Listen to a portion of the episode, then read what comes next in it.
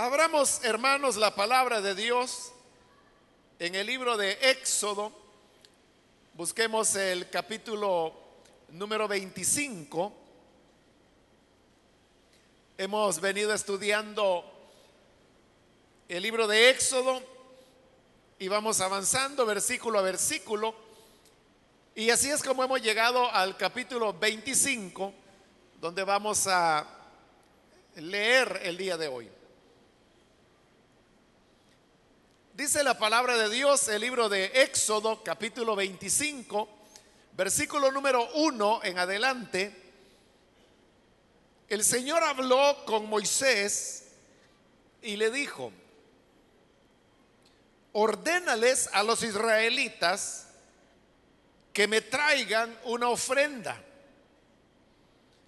La deben presentar todos los que sientan deseos de traérmela.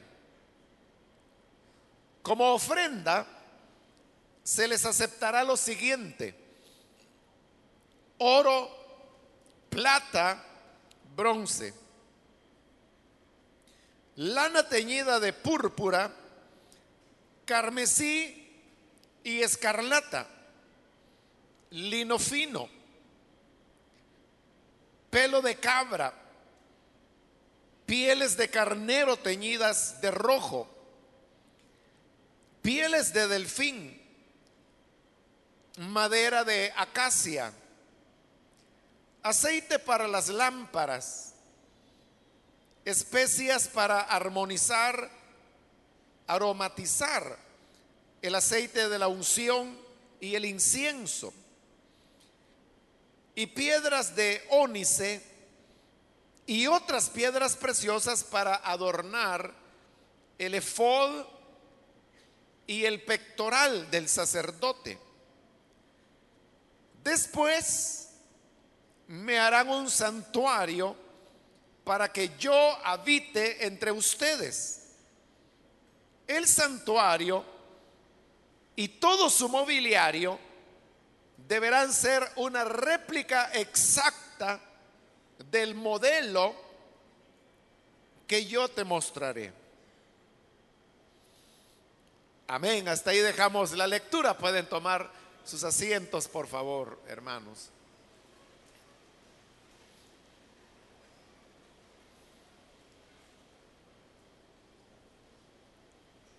Hermanos, a partir de este capítulo 25, vamos a iniciar una nueva sección en el libro de Éxodo, que podría decirse es una sección un poco árida, porque se trata primero de la descripción que Dios le da a Moisés de cómo deberá ser construido el tabernáculo. Le dice los materiales que hay que usar, cómo se deben construir el tabernáculo, cuántas cortinas llevará, la longitud de ellas, la altura de ellas, los anillos que se van a utilizar para unir una cortina con otra, los postes de madera, las bases metálicas donde iban apoyados los postes, luego los utensilios como el arca misma, el candelabro, la mesa de los panes de la proposición, el altar del sacrificio, el altar del incienso, los cucharones, las vestiduras sacerdotales, el aceite que debería usarse, la mezcla, la fórmula, por decirlo así, cómo se haría el incienso que se quemaría dentro del tabernáculo. En fin, es una cuestión muy detallada. Y de cada una de las cosas que he venido mencionando, se dan las medidas exactas. Por eso es que si la primera parte del Éxodo es muy apasionante, porque es donde se habla de las señales, del agua que se convierte en sangre, del paso por el Mar Rojo, o sea, todos esos milagros es algo emocionante. Pero esta segunda parte, donde ya habla de la altura que debe tener el arca del pacto, de la longitud, de la anchura, que va a estar apoyada en cuatro patas, que deberá llevar cuatro anillos donde se metan las varas que van a servir para transportar el arca de un lugar a otro, como que eso ya no es tan atractivo. Y eso hace que muchas personas, cuando se llega a este capítulo 25 de Éxodo, simplemente vaya pasando hoja tras hoja. Y quizá le llama la atención el capítulo 32 donde se narra la construcción del becerro de oro y los acontecimientos que a eso sigue en el capítulo 33 y luego en el 34. El problema es que en el capítulo 35 otra vez se vuelve a repetir cada uno de todos estos detalles que hemos venido mencionando. Lo único que cambia es el tiempo del verbo. Es decir, las instrucciones y los detalles para construir el tabernáculo se dan dos veces en el libro de Éxodo. La primera aparece del capítulo 25 al 31, que es lo que hoy hemos comenzado a leer, capítulo 25. Ahí es donde se da por primera vez la descripción detallada del versículo 25 al 31. Y luego la segunda descripción se dará en los capítulos del 35 al 40. Lo único que cambia en estos dos capítulos es que en la primera descripción el verbo está en futuro. Entonces dice, harán un arca, harán el aceite, harán una mesa. Y en el segundo relato el verbo ya cambia para decir, e hicieron el arca, e hicieron el aceite, e hicieron la meta. Es decir, el harán se convierte en hicieron. Pero esa es toda la diferencia. Otra pequeña diferencia es que el orden en el cual se describen los elementos en la primera parte no es el mismo orden de la segunda parte, pero la descripción y los detalles minuciosos son los mismos. Por eso es que el libro se vuelve aburrido, porque repite dos, dos veces de manera detallada los materiales y las medidas que debe tener cada elemento del tabernáculo. Pero eso no es todo. Después del capítulo 40, es decir, el 41 y el 42, viene el montaje del tabernáculo. Y el montaje es como un nuevo resumen, ya no tan detallado, pero que va enumerando cada elemento otra vez, por tercera vez ya, del tabernáculo, hasta que éste queda montado y la gloria de Dios desciende sobre el tabernáculo ya construido y ahí es donde termina el libro de Éxodo. Por eso digo, se vuelve un libro a partir de acá. Después que ha sido la primera mitad muy emocionante, la segunda mitad se vuelve árida, cansada, aburrida. Pero quiero decirle que todos esos detalles tenían una razón de ser. Recuerde que hemos explicado ya que el libro de Éxodo, tal como lo conocemos hoy, fue el producto de ir recopilando diversas tradiciones y relatos que se fueron uniendo, a veces muy bien, a veces muy mal, como lo vimos en el capítulo anterior, en el 24. Y explicamos la razón por la cual es muy mala esa unión de las diversas tradiciones. Pero ese trabajo de juntar las tradiciones para fundirlas en un solo relato, que es lo que ahora tenemos y conocemos como libro de Éxodo, es algo que sucedió muy posteriormente a Moisés. Se cree que ocurrió cuando ya estaba construido el templo de Salomón. Incluso hay quienes creen que la redacción final se hizo después de la deportación a Babilonia. si es así, ¿por qué ellos estaban tan preocupados por los materiales y las medidas exactas que se dan dos veces de algo que en esa época ya ni siquiera existía, porque lo que lo había sustituido era el templo. Pero precisamente en esa sustitución es donde se encuentra la clave. Porque lo que ellos querían era como contrastar lo que había sido la idea original de Dios de lo que fue la idea de David, porque el primer templo, recuerde que es cierto que Salomón lo construyó, por eso se le llama el templo de Salomón. Pero realmente el diseño, los planos, los materiales y hasta las personas que iban a hacer la obra, fue David quien lo seleccionó.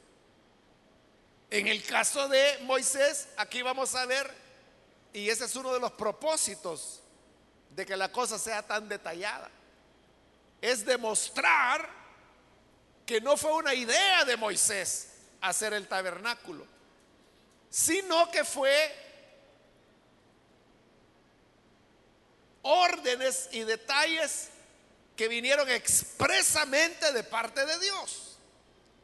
En tanto que el templo que construyó Salomón, no vemos en ningún momento que David haya tenido una revelación de cómo Dios quería su templo. David lo hizo como él pensó que era lo mejor hacerlo. había varias diferencias. Uno era que el tabernáculo, bueno, en primer lugar era un tabernáculo. Y un tabernáculo significa una tienda de campaña, es decir, que era muy sencillo. En cambio, el templo que construyó Salomón era algo esplendoroso que venían personas desde otros lugares por conocer. La reina de Sabá vino desde Etiopía para conocer la gloria de Salomón y parte de la gloria de Salomón era el templo que él había construido para Dios. El templo de Salomón es el edificio más caro que se ha construido en la historia de la civilización humana. Hablando proporcionalmente, por supuesto. Porque si uno piensa, por ejemplo, en el nuevo las nuevas torres que se están construyendo en Nueva York, el Centro Mundial de Comercio, el nuevo, porque el otro fue destruido el 11 de septiembre de 2001. Ahí donde estaban las torres gemelas, hoy se está construyendo un nuevo centro de comercio. Hoy ya no van a ser dos torres, hoy son cinco. Una de ellas es la más alta y es más alta de lo que fueron las torres gemelas que fueron destruidas. Ahora, este complejo, hermano, vale millones, o sea, yo no sé cuánto vale esa cosa, ¿no? Pero han de ser millones de millones de dólares. El templo de Salomón costó menos dinero. Pero ¿por qué digo que era el edificio más caro que se ha construido? era porque lo caro no era proporcional a su tamaño. el tamaño del templo era relativamente pequeño, pero los materiales con que estaba hecho lo hacía sumamente caro. Porque todo estaba forrado de oro. Y eso hacía que proporcionalmente sea el edificio más caro. Yo no sé cuánto podría haber costado en su época el templo de Salomón. Menos podemos saberlo cuánto pudiese costar hoy. Pero supongamos, inventemos algo. Y digamos que hoy en día el costo de construir un edificio de oro del tamaño del que hizo Salomón sea 50 millones, por decir algo. El nuevo Centro Mundial de Comercio puede costar, no sé, mil millones. Es muchísimo más. Entonces, ¿cuál es más caro? Bueno, si uno toma cantidades absolutas, es más caro, ¿no? El Centro Mundial de Comercio, porque mil millones contra 50. Pero si lo vemos en términos, digamos, por metro cuadrado. O sea, yo no sé cuánta gente va a poder trabajar en el nuevo, Centro Mundial de Comercio de Nueva York. En las Torres Gemelas eran 30 mil personas que trabajaban ahí. O sea, las dos torres eran una ciudad entera.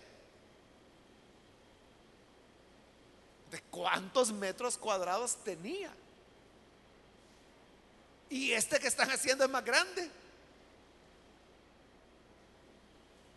No sé cuántas personas van a poder trabajar ahí, pero no sé, tal vez 35 mil, 40 mil personas. Entonces, ¿cuántos metros cuadrados tenía? Pero el templo tenía muy pocos. Entonces, si uno saca la relación entre metro cuadrado y costo, ahí es donde sale mucho más caro el templo de Salomón. En cambio, el tabernáculo, que es el que se va a describir aquí, era una tienda. Como ahí hemos leído los materiales, hecha de pieles, pelo de cabra, pieles de carnero, madera. Había ciertos elementos de oro que no era mucho, vamos a ver había ciertas partes pequeñas de plata, que también lo vamos a ver en su momento. Se cree que uno de los propósitos de por qué se hace tan detallado era para que la gente se diera cuenta que lo que Dios había pedido era algo muy sencillo, pero que David lo había hecho muy grande. Y por otro lado, que lo que Dios había pedido era relativamente pequeño en relación a las dimensiones que tendrá el templo construido por Salomón. Era como una manera de preservar la memoria de cuál había sido la idea original de Dios. Pero también hay una diferencia, hermanos. Y es que entre el primer relato o descripción del, del tabernáculo y el segundo hay de por medio un hecho importante, que es la rebelión cuando hacen el becerro de oro. Eso hace que aunque el relato es el mismo y los detalles son los mismos, y como ya le dije, lo que cambia es el tiempo verbal. No obstante, lo que ha cambiado mucho es el enfoque teológico que tiene antes que el pueblo haya pecado y el enfoque teológico que tendrá después que se han revelado tras el becerro de oro. Eso lo vamos a ver más despacio en la medida que vayamos avanzando. Solamente quiero añadir otro elemento más, hermanos, para tenerlo muy en cuenta. Ahora que vamos a entrar en esta parte. Y es que hay muchas palabras en el hebreo que se usan en el texto y que los eruditos no tienen certeza de cómo traducirlo correctamente. ¿Por qué razón? Y tiene que ver más que todo con materiales. Bueno, con solo leer los versículos que hoy leímos, y si alguno de ustedes tiene la Reina Valera, se habrá dado cuenta que hay diferencia en las traducciones. Pero ¿a qué se debe esa diferencia? Se debe a eso precisamente que hay términos en hebreo que están en el texto, pero que los expertos no están seguros de cómo traducir eso. Perdón. No están seguros exactamente de qué metal se trataba o exactamente de qué material se está hablando. ¿Por qué no hay seguridad en torno a eso?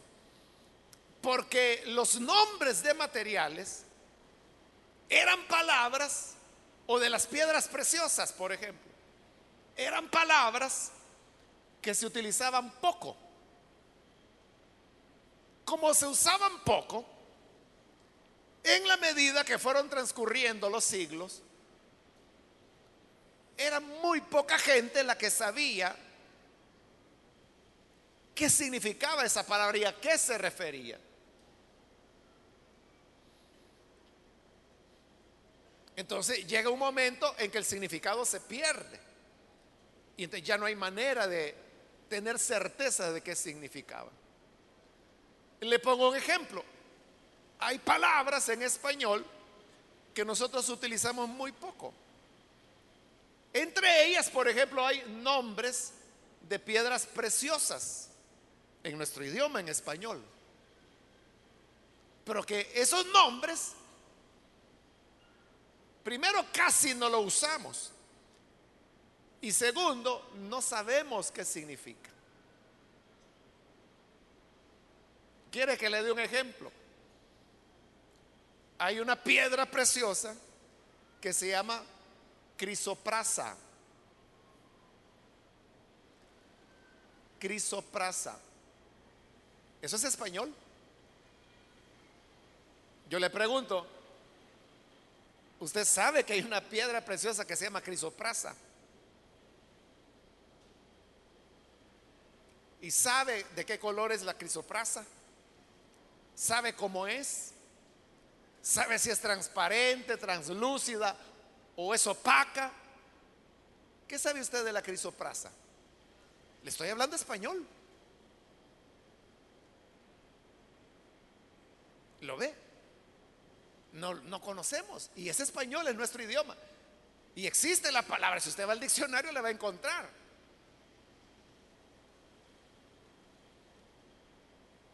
Como casi no se usa y pocas personas saben el significado de esa palabra, con el tiempo, hermanos, va a llegar un momento en que se va a perder el uso de esa palabra. Eso exactamente es lo que ocurrió con el hebreo. Que era muy poca gente la que conocía de materiales, de piedras preciosas.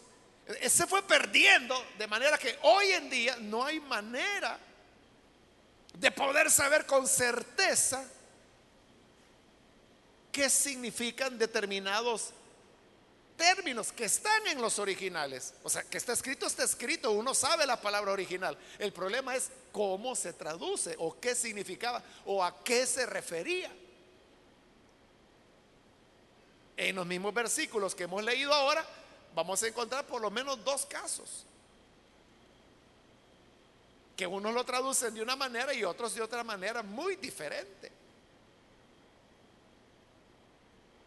Una de esas palabras tiene que ver con colores.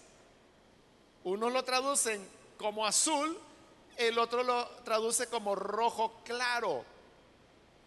Pero ¿cuál es lo real? No se sabe. No hay manera de saberlo porque son palabras ya muy antiguas que no hay referencias para poder dar una traducción adecuada. Esto es algo que vamos a encontrar repetidas veces porque de eso se va a hablar, de materiales que se utilizarán. Pero quiero decirle que estas dificultades no impiden que uno pueda entender el concepto que se está manejando o la descripción de la cortina, del poste, de la mesa o de lo que sea que se esté haciendo.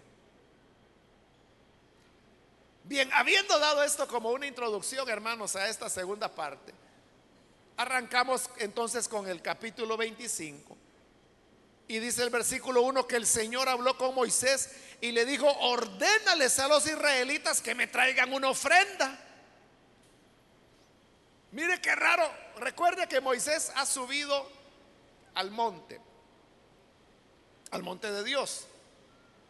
Sinaí, Uoreb o monte de Dios, que son los tres nombres que recibe en Éxodo. Él ha entrado a la nube, es cuando va a estar 40 días ahí arriba. Está en la gloria de Dios, en la presencia de Dios. Y uno esperaría, hermanos, que al entrar a la presencia de Dios, ¿qué cree usted que sería lo primero que escucharía? Quizás pensamos en algo, en alguna revelación o ver algo nunca visto. ¿Y sabe lo primerito que Dios le dice a Moisés? Ordénale a Israel que me traigan una ofrenda. Es lo primero que le dice que quiere una ofrenda. Y que es una orden, dice. Ordénale a Israel que me traigan una ofrenda. Entonces vea, cuando se toca el tema de las ofrendas, hay mucha gente que se pone quisquillosa. Porque dicen, bueno, si de lo primero que hablan es de dinero, entonces no les agrada a Dios. Porque Dios lo primero que habló fue de una ofrenda.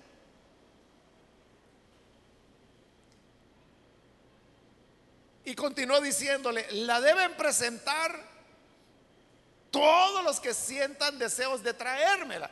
Fíjese que es interesante, ¿verdad? Porque primero ha dicho que es una orden que lo ordene. Pero ahora está diciendo que deben traerla los que sientan deseos de traerla. Interesante le digo porque primero ha dicho que ordene que la traigan, pero hoy está diciendo que los que sientan deseos de traerla. ¿Cómo se puede explicar esto, no? O sea, porque si es el que sienta deseo, no debe ser una orden. Y si es una orden, no puede ser que sean los que sientan deseo. ¿Por, ¿Por, qué esa contradicción? Porque así es lo que se da a Dios, hermanos. Dios ha dicho lo que Él quiere de nosotros. Pero también Dios quiere que nuestra obediencia a Él sea voluntaria. Por eso es que a mí cuando me ha tocado hablar del tema, yo siempre lo he presentado y así lo he llamado, el plan financiero de Dios. Es como que si Dios le dijera, vaya, mira, participa del plan financiero que yo tengo para ti. Yo te voy a dar todo lo que tú necesitas. No le está diciendo que lo va a hacer millonario, ni siquiera rico. Lo que sí le está diciendo es que va a tener el pan necesario para cada día. Lo que sí le está diciendo es que sus hijos no van a tener que andar mendigando. Pero para que tengas mi bendición,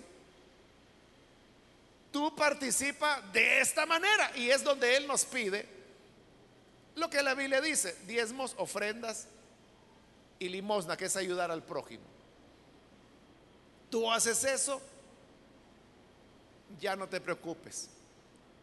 Porque tu padre que da de comer a todas las aves del planeta, ¿cómo no va a cuidar de ti? Porque tú vales más que todas las aves del universo.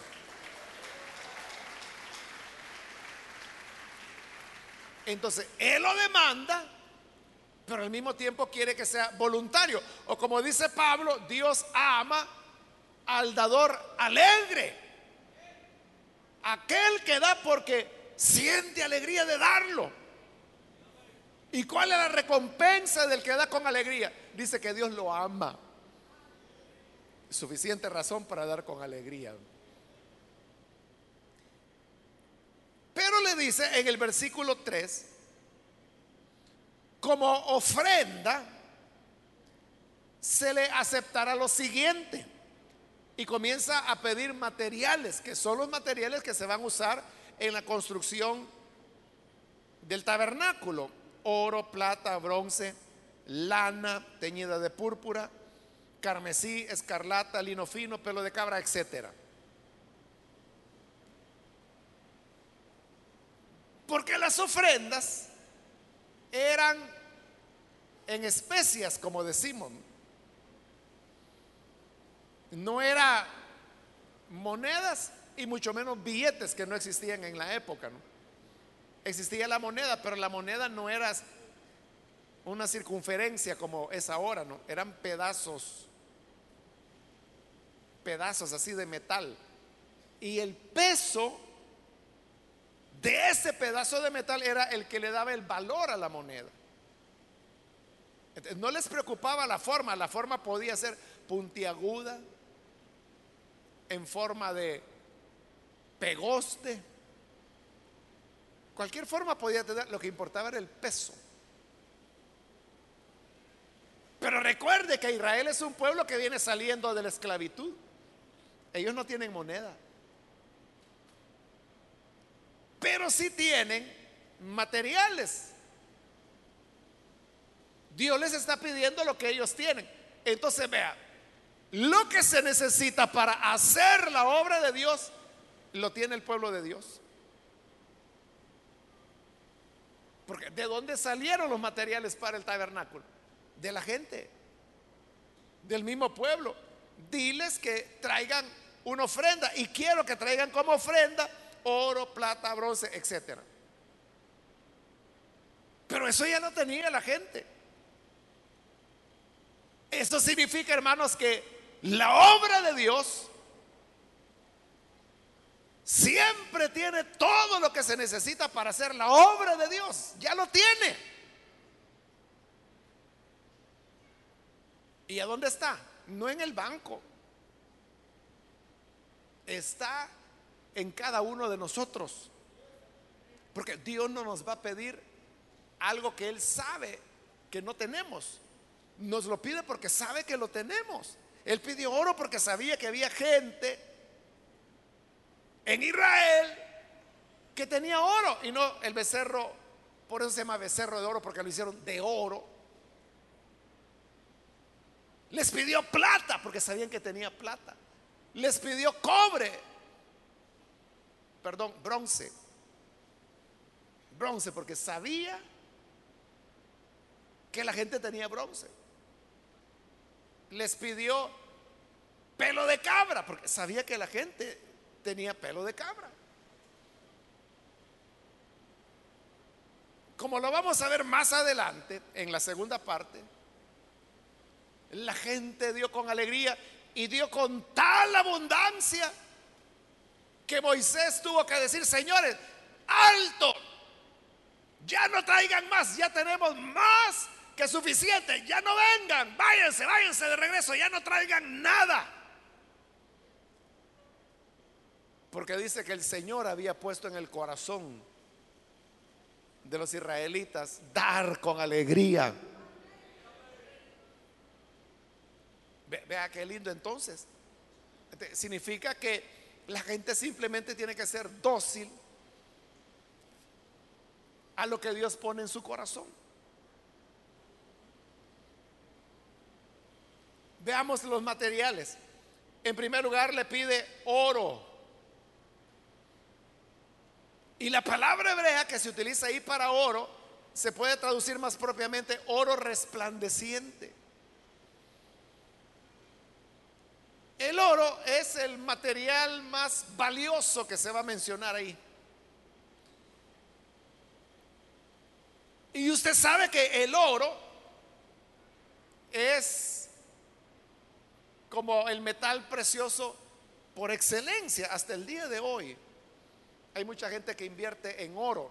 No le estoy hablando de la gente que compra una cadenita, un anillito de oro. me estoy refiriendo a gente que compra lingotes de oro. Tiene millones en oro. ¿Por qué razón? Porque el oro no se devalúa. Ellos pueden invertir en dólares, que se devalúa bastante. Pueden invertir en euros, que es más fuerte la moneda, pero también está variando. Pero el que invierte en oro, normalmente el oro, el precio del oro siempre va subiendo, subiendo, subiendo. Como así es ahora, así lo ha sido siempre. Por eso es que el oro de lo que habla es de la gloria, de la divinidad del Hijo de Dios. Porque recuerde que el tabernáculo no es otra cosa que una figura del sacrificio de Cristo. La carta a los hebreos lo dice muy bien. Dice la carta a los hebreos que el tabernáculo que construyó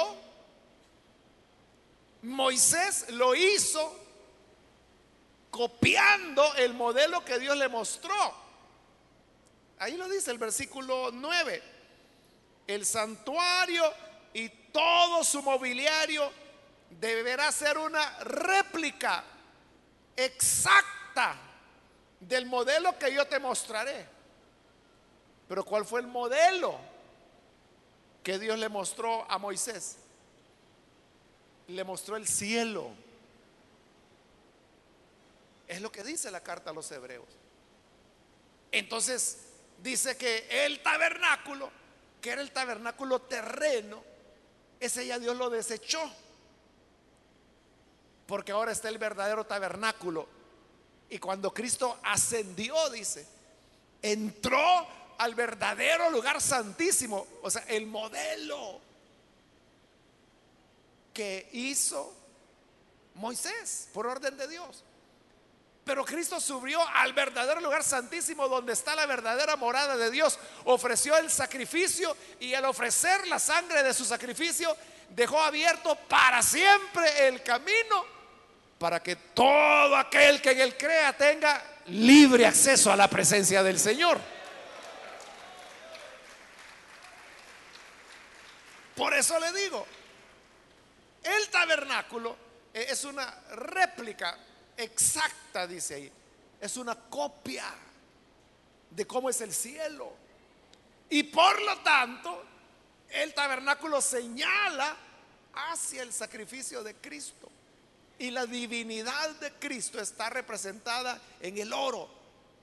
Pero luego el siguiente material es plata. La plata, hermanos, lo vamos a ver en los utensilios que se van a construir, que son los que se utilizan para ofrecer los sacrificios. También eran de plata las bases metálicas en que se apoyaban los postes que iban a sostener las cortinas del tabernáculo. Entonces vea, la morada de Dios estaba separada de la tierra por la plata lo terreno de lo celestial. Entonces, ¿cuál es el significado de la plata? Es la, se puede decir de dos maneras, la justicia y la redención. Mire cómo cada material va cobrando un significado. Y es un significado que no solo lo va a encontrar usted aquí en Éxodo, lo va a encontrar en todo el Antiguo Testamento y en algunos pasajes del Nuevo Testamento. Entonces, oro simboliza la divinidad de Cristo. Plata, la justicia de Dios en la redención. Luego dice bronce. De bronce es que se va a construir el altar del sacrificio. ¿Y qué es lo que se hacía en el altar del sacrificio? Es donde se ofrecía el sacrificio sustitutorio. El bronce tiene que ver con el perdón de los pecados, con el juicio. Porque lo que se ofrecía en el altar fue ese sacrificio, fue ese holocausto, que son cosas diferentes, siempre implicaba muerte. Entonces, bronce es el juicio de Dios castigando el pecado. Luego sigue el versículo 4.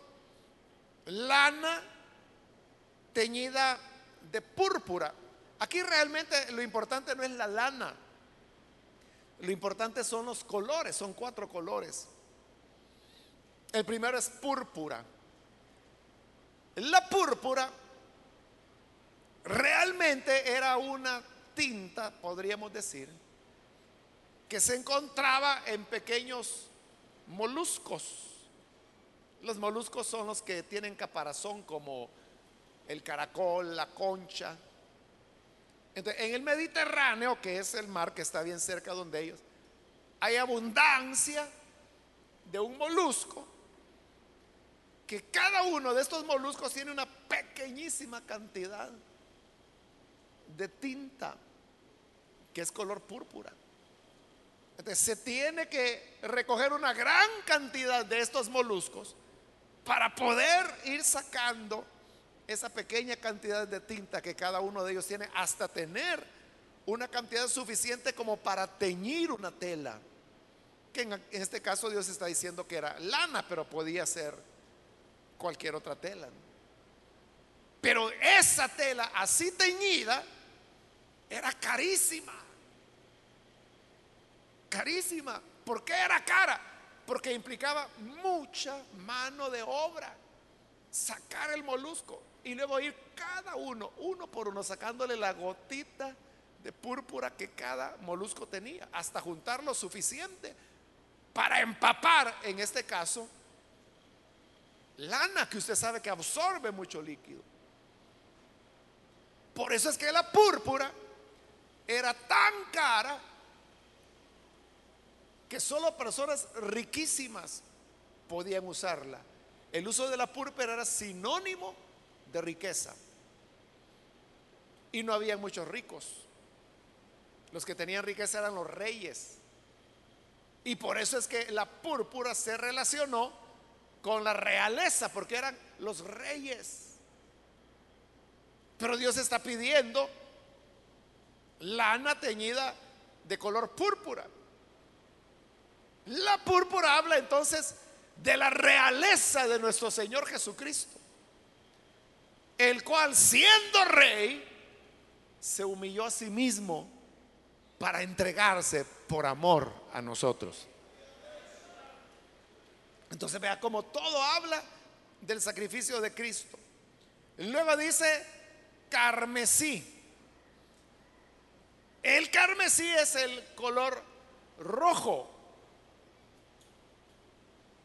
Y el rojo, automáticamente usted ya sabrá que está hablando de la sangre, porque es el color de la sangre, ¿no? La expiación, ¿qué era el tabernáculo? Era el lugar donde Dios iba a encontrar con el hombre. ¿Cómo puede el hombre encontrarse con Dios? Por la sangre del Hijo de Dios. Eso no es cuestión de religión, no es cuestión de iglesia, no es cuestión de pastores, no es cuestión de nada de eso. Es la sangre del Hijo de Dios la que nos abre la puerta para encontrarnos con el Señor. Por eso pidió carmesí. Luego aquí dice escarlata. La escarlata también es un color rojo, pero no tan intenso como el carmesí. Pero aquí tenemos un problema, vea. Porque lo que la NBI traduce escarlata, la Reina Valera lo traduce azul. ¿Por qué la diferencia? Por lo que le dije al principio. Que nadie sabe a ciencia cierta cómo traducir eso. ¿En base a qué lo traducen? En base a diversos criterios. En el caso de la Reina Valera, de Reina se basó en comentarios de cierta literatura judía como los Midrash, el Talmud. En cambio, la NBI se basa en criterios puramente filológicos, es decir, del examen de los idiomas. Pero bien, como no se sabe cuál es la traducción exacta, si fuese escarlata, que le dije que es un rojo, pero menos intenso, estaría hablando siempre de la sangre. Pero si es azul, como lo traduce la Reina Valera, el azul estaría hablando. ¿Qué es azul, hermanos? El cielo, ¿verdad? Está hablando del origen divino del Hijo de Dios, que descendió de los cielos, como él dijo, nadie descendió de los cielos sino el que subió a los cielos. Y ese Jesucristo que vino del cielo para salvarnos de nuestros pecados. Luego continúa diciendo, lino fino. Aunque ahí no lo dice, el lino era blanco. Y no solo era blanco, sino que era la tela más delicada que, bueno, una de las telas más delicadas que hay, pero que habían en la época era el lino. eso habla de la pureza. El color blanco, usted sabe, implica pureza. Por eso es que el precio de nuestro pecado tenía que venir de un cordero sin mancha. Y ese fue el Cordero de Dios que fue sin pecado, el justo por los injustos. El que era sin pecado fue hecho pecado para los que éramos pecados, ahora seamos la salvación de Dios en él. Luego dice, pelo de cabra. No es la cabra que nosotros conocemos acá, que casi ni pelo tiene. En el Medio Oriente hay especies de cabra que tienen pelo muy largo. Eso es lo que, bueno, hasta hoy en día los beduinos cultivan ese tipo de cabra para cortarle el pelo y de los pelos hacen las telas o los tejidos más fuertes. Pero el pelo de cabra tiene una peculiaridad y es que repele la lluvia. Es decir, si usted se pusiera un manto de pelo de cabra, pero de esta cabra medio oriental, y lloviera, usted no se mojara. Es algo así como la pluma del pato que el pato se sumerge en agua y sale sequito. Porque su piel segrega una grasa que se extiende por las plumas y que repele el agua. Eso era el pelo de cabra que se va a utilizar para cubrir el tabernáculo. ¿Para qué? Para que el agua no entre dentro de él. Entonces, ¿qué simboliza el agua?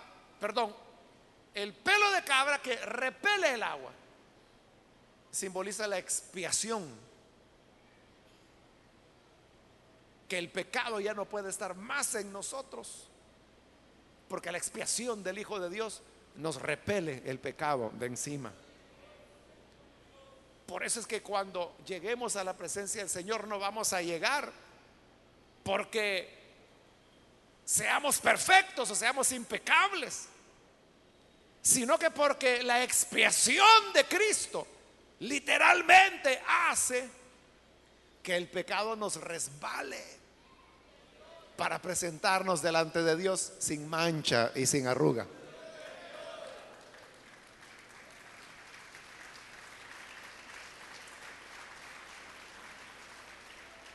Luego continúa con la piel de carnero teñida de rojo. No es que se tomara la piel del carnero para teñirla de rojo, sino que hay un carnero también en el Medio Oriente que da pelo rojo, rojizo. Entonces, a esa piel de carnero de color rojizo es lo que Dios está pidiendo de ofrenda. Y ya dijimos lo que el rojo significa, sacrificio. De hecho, fíjese que primero hablamos de metales, después de colores, pero ahora vamos con pieles. ¿Y las pieles que implican? Sacrificio, porque usted no puede tener una piel de un animal si no lo ha matado primero. Entonces las pieles de carnero teñidas de rojo hablan de sacrificio, de muerte del Hijo de Dios, para que nosotros podamos tener acceso a su presencia. Luego viene pieles de delfín. Esa es una palabra, es la más difícil de, traducir o de la que menos se sabe. Porque la Reina Valera lo traduce pieles de tejones. La NBI lo traduce pieles de delfín. Pero hay una gran diferencia entre tejón y delfín, ¿verdad? ¿Por qué? Porque la palabra, en realidad son dos palabras las que se usan ahí. En hebreo, ya nadie sabe qué significan. Pero ¿por qué Casionero de Reina tradujo tejones? Porque los midrash, los tárgunes judíos dicen que eran tejones, pero hay un problema.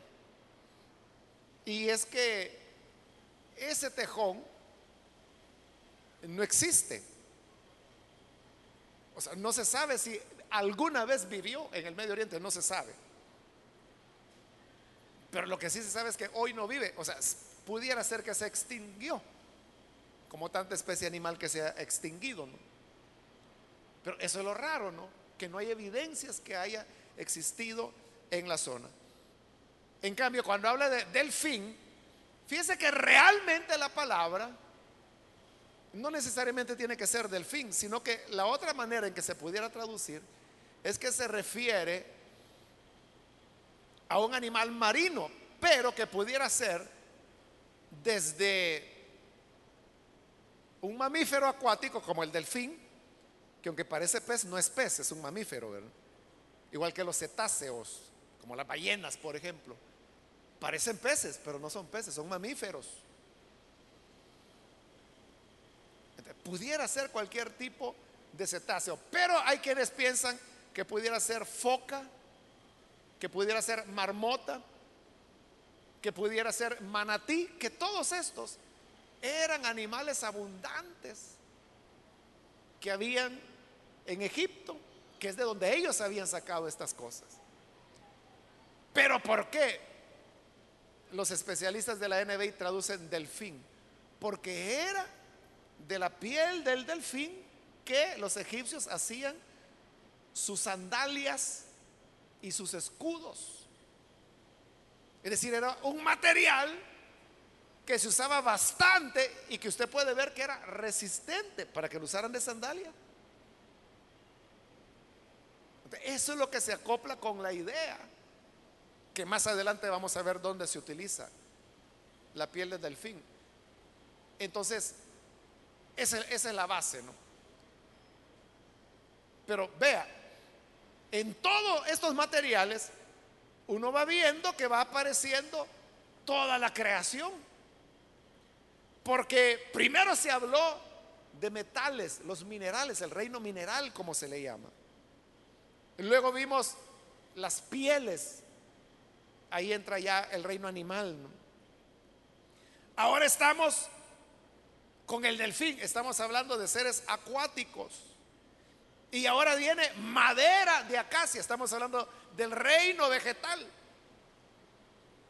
Entonces, no hay elemento de la naturaleza que escape al tabernáculo. Porque esa es otra manera de decir que toda la creación le pertenece a Dios. Entonces, después de la piel de, delfín, habla de madera de acacia. La acacia era una madera muy preciada y muy fuerte. Algo así como el roble, por ejemplo, que nosotros lo conocemos, que sabemos que es una madera que perdura, que es fuerte. Y hay edificaciones, hay casas de teja y de adobe, que las vigas son de roble. Y a veces tienen 90, 100 o más años de estar ahí. Y si usted va y las toca, no tienen polía ni nada. Así era la acacia. Que no se dañaba.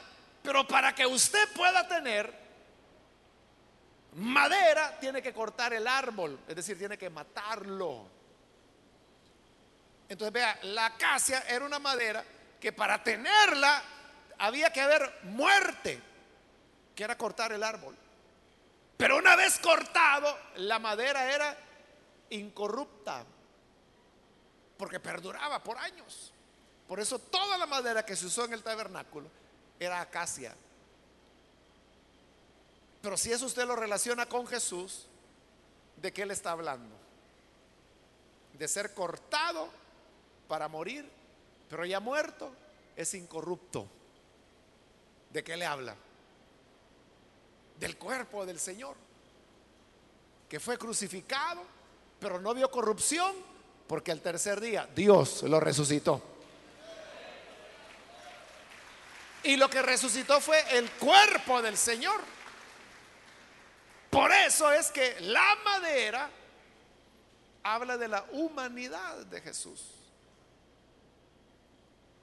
Voy rapidito para terminar el pasaje. Versículo 6. Aceite para las lámparas. Usted sabe que es el aceite, ¿no? Simboliza el Espíritu Santo. Pero para las lámparas, es decir, es el combustible que nos da luz. El Espíritu Santo ilumina. El Espíritu Santo es el que nos enseña. Es el Espíritu Santo el que nos está enseñando a descubrir a Jesús en cada uno de estos elementos. Luego dice especias para aromatizar el aceite de la unción y el incienso. Especias para el aceite de la unción. ¿Para qué se usaba el aceite de la unción? Para ungir. ¿Y qué significa Mesías? Ungido. Y cuando apareció el griego, ¿cómo se tradujo? Cristo. ¿Y qué significa Cristo? Ungido. Pero para que haya ungimiento, se necesitaban especias para mezclar con el aceite y poder ungir. Pero ¿cómo se obtienen las especias? Hay que machacarlas, hay que picarlas para poderlas mezclar con el aceite. Eso habla de sacrificio, de sufrimiento para que el Cristo sea verdaderamente el Cristo o el Mesías. Pero también las especies se utilizaban, dice, para el incienso. Más adelante vamos a ver la fórmula de cómo se hacía el incienso. Ahí dice los materiales y las cantidades. Cómo se mezclaba para hacer el incienso. Y el incienso era para quemarlo en el altar del incienso y que subiera el olor grato delante de Dios. Pero ¿qué simboliza el incienso? es la adoración, es el olor agradable a Dios. Nuestro incienso es la oración y son los cantos que elevamos al Señor. Aquí, hermanos, podemos estar cantando y usted cree que es simplemente una cuestión para emocionarse usted. Pero no, el propósito de la alabanza es que ésta suba como un olor grato delante de Dios y la gloria del Señor venga a visitar a su pueblo. Amén. Versículo 7 dice piedras de ónice. Eh, en el hebreo lo que se traduce como ónice significa uña. Y al ónice le llamaban uña los hebreos porque el ónice es del color de su uña. Claro, ¿verdad? Dependiendo de la tonalidad de piel que cada uno tenemos, así es el color de nuestra uña. Pero más o menos, ¿verdad? Véase ahí la uña o cualquiera de sus uñas. Ojalá no sean moradas, ni rojas, ni negras. Estoy hablando del color natural, del que Dios nos dio, que es el mejor de todo. así más o menos es el ónice. Era una piedra preciosa. ¿Y para qué se utilizaba? no solo el ónice, porque dice piedras de ónice y otras piedras preciosas. ¿Para qué? Para adornar el efod y el pectoral. ¿Qué era el efod? Era la vestidura sagrada que se ponía el sacerdote y el pectoral, la palabra lo dice, iba en el pecho y ahí iban 12 piedras, cuatro por tres piedras, 12, cada una representando a una de las tribus de Israel. Más adelante vamos a ver qué piedra le corresponde a cada tribu. Pero entonces, ¿de qué hablan el ónice y las demás piedras? Habla, hermanos, de la intercesión del Señor, porque el sacerdote lo llevaba el pectoral sobre sus hombros y llevaba piedras también aquí en los hombros, como para expresar que sobre sus hombros él cargaba las necesidades de Israel cuando entraba la presencia del Señor dentro del lugar santísimo o el lugar santo. Cristo es nuestro sumo sacerdote, quien intercede por nosotros. Por eso dice la Biblia que Él ascendió a la diestra de la majestad de Dios y ahí intercede por nosotros. Habla de la vida de intercesión del Señor. Así llegamos al versículo 8 que dice, después me harán un santuario con esos materiales para que yo habite entre ustedes. Mire qué tremendo. Qué sorpresa la que se lleva Moisés. Que Dios le dice, ¿sabes Moisés? ¿Para qué yo quiero todas esas ofrendas? Para que me hagan una casa. Porque yo quiero vivir en medio de ustedes. Ese ha sido el deseo de Dios todo el tiempo. Morar en medio de su pueblo. Pero por los materiales, colores a usar, estamos viendo que Dios solamente podrá morar en medio nuestro por medio del sacrificio de Cristo. Por eso es que aquel que ha creído en Jesús y se lavó en la sangre que él derramó, tiene la morada del Espíritu en su corazón. Él finalmente está habitando en medio de su pueblo. Ya no en una tienda hecha de pieles, sino, como lo dice la carta de Pedro, en este edificio hecho de piedras vivas. Cada uno de nosotros somos una piedra viva que juntos construimos la casa de Dios, donde Él viene y mora, y no por un rato, vino a quedarse para siempre con nosotros. Y el versículo 9 ya lo comentamos cuando le dijo, hazlo como una réplica exacta de lo que vas a ver aquí arriba. La enseñanza del pasaje es bien clara, hermanos. Solo hay un camino para llegar al Padre y este es Cristo, su sacrificio. Jesús lo dijo bien claro yo soy el camino. Nadie viene al Padre sino por mí. Y en el tabernáculo todo anuncia a Jesús. Y así lo vamos a seguir viendo. Espero que no le resulte aburrido estar viendo medidas materiales, porque ya vio que no es tan aburrido, ¿verdad? Todo tiene un sentido, tiene una razón de ser. Todo nos habla de Jesús. Quiera Dios que usted haya comprendido y que si aún no ha recibido a Jesús como su Salvador, hoy venga porque Dios también quiere morar con usted. Vamos a orar, vamos a cerrar nuestros ojos y yo quiero invitar a los amigos o amigas que todavía no han recibido al Señor Jesús como Salvador, pero si usted ha escuchado la palabra y ha llegado a comprender la importancia de venir para creer en el buen Salvador. Yo le invito para que ahí en el lugar donde está se ponga en pie. Si usted necesita creer en el Hijo de Dios, póngase en pie para que oremos por usted. Yo le animo para que lo haga rápidamente porque tengo poco tiempo, voy a ser muy breve. Y por eso también quiero ganar tiempo si hay hermanos o hermanas que se han alejado del Señor, pero hoy necesitan reconciliarse. Póngase en pie y venga, vamos a orar.